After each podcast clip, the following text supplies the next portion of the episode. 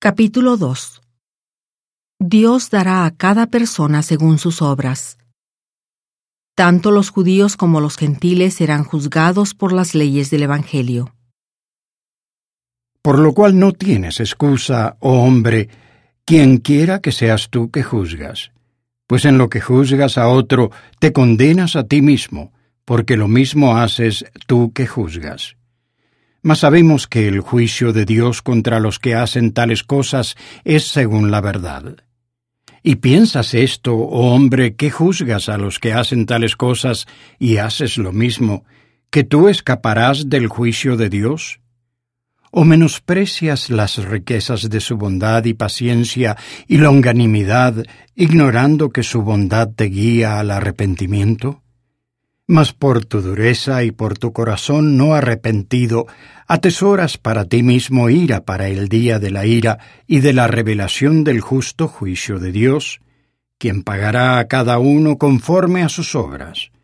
La vida eterna a los que perseveran en hacer el bien y buscan gloria y honra e inmortalidad.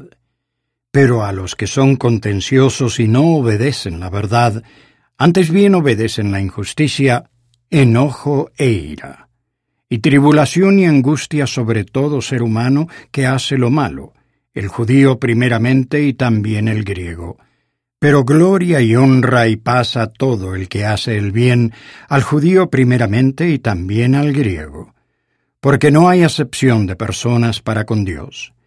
Porque todos los que sin ley han pecado, sin ley también perecerán, y todos los que en la ley han pecado, por la ley serán juzgados.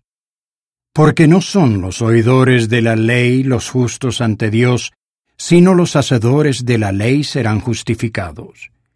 Porque los gentiles que no tienen ley hacen por naturaleza lo que es de la ley, estos, aunque no tengan ley, son ley para sí mismos, pues muestran la obra de la ley escrita en sus corazones, dando también testimonio su conciencia, mientras que sus pensamientos los acusan o los excusan. En el día en que Dios juzgará los secretos de los hombres por medio de Jesucristo, conforme a mi Evangelio. He aquí tú que llevas el nombre de judío y te apoyas en la ley y te glorías en Dios y conoces su voluntad e instruido por la ley apruebas lo mejor y confías en que eres guía de los ciegos, luz de los que están en tinieblas, instructor de los que no saben, maestro de niños, que tienes en la ley la forma de la ciencia y de la verdad. Tú, pues, que enseñas a otro, ¿No te enseñas a ti mismo? ¿Tú que predicas que no se ha de hurtar, hurtas? ¿Tú que dices que no se ha de cometer adulterio, cometes adulterio? ¿Tú que abominas los ídolos, cometes sacrilegio? ¿Tú que te jactas de la ley, con infracción de la ley deshonras a Dios? Porque el nombre de Dios es blasfemado por causa de vosotros entre los gentiles, como está escrito porque la circuncisión en verdad aprovecha si guardas la ley. Pero si eres transgresor de la ley, tu circuncisión viene a ser incircuncisión. De manera que si el incircunciso guarda las ordenanzas de la ley, ¿no será tenida en cuenta su incircuncisión por circuncisión? Y el que físicamente es incircunciso, pero guarda perfectamente la ley, te juzgará a ti, que con la letra y con la circuncisión eres transgresor de la ley.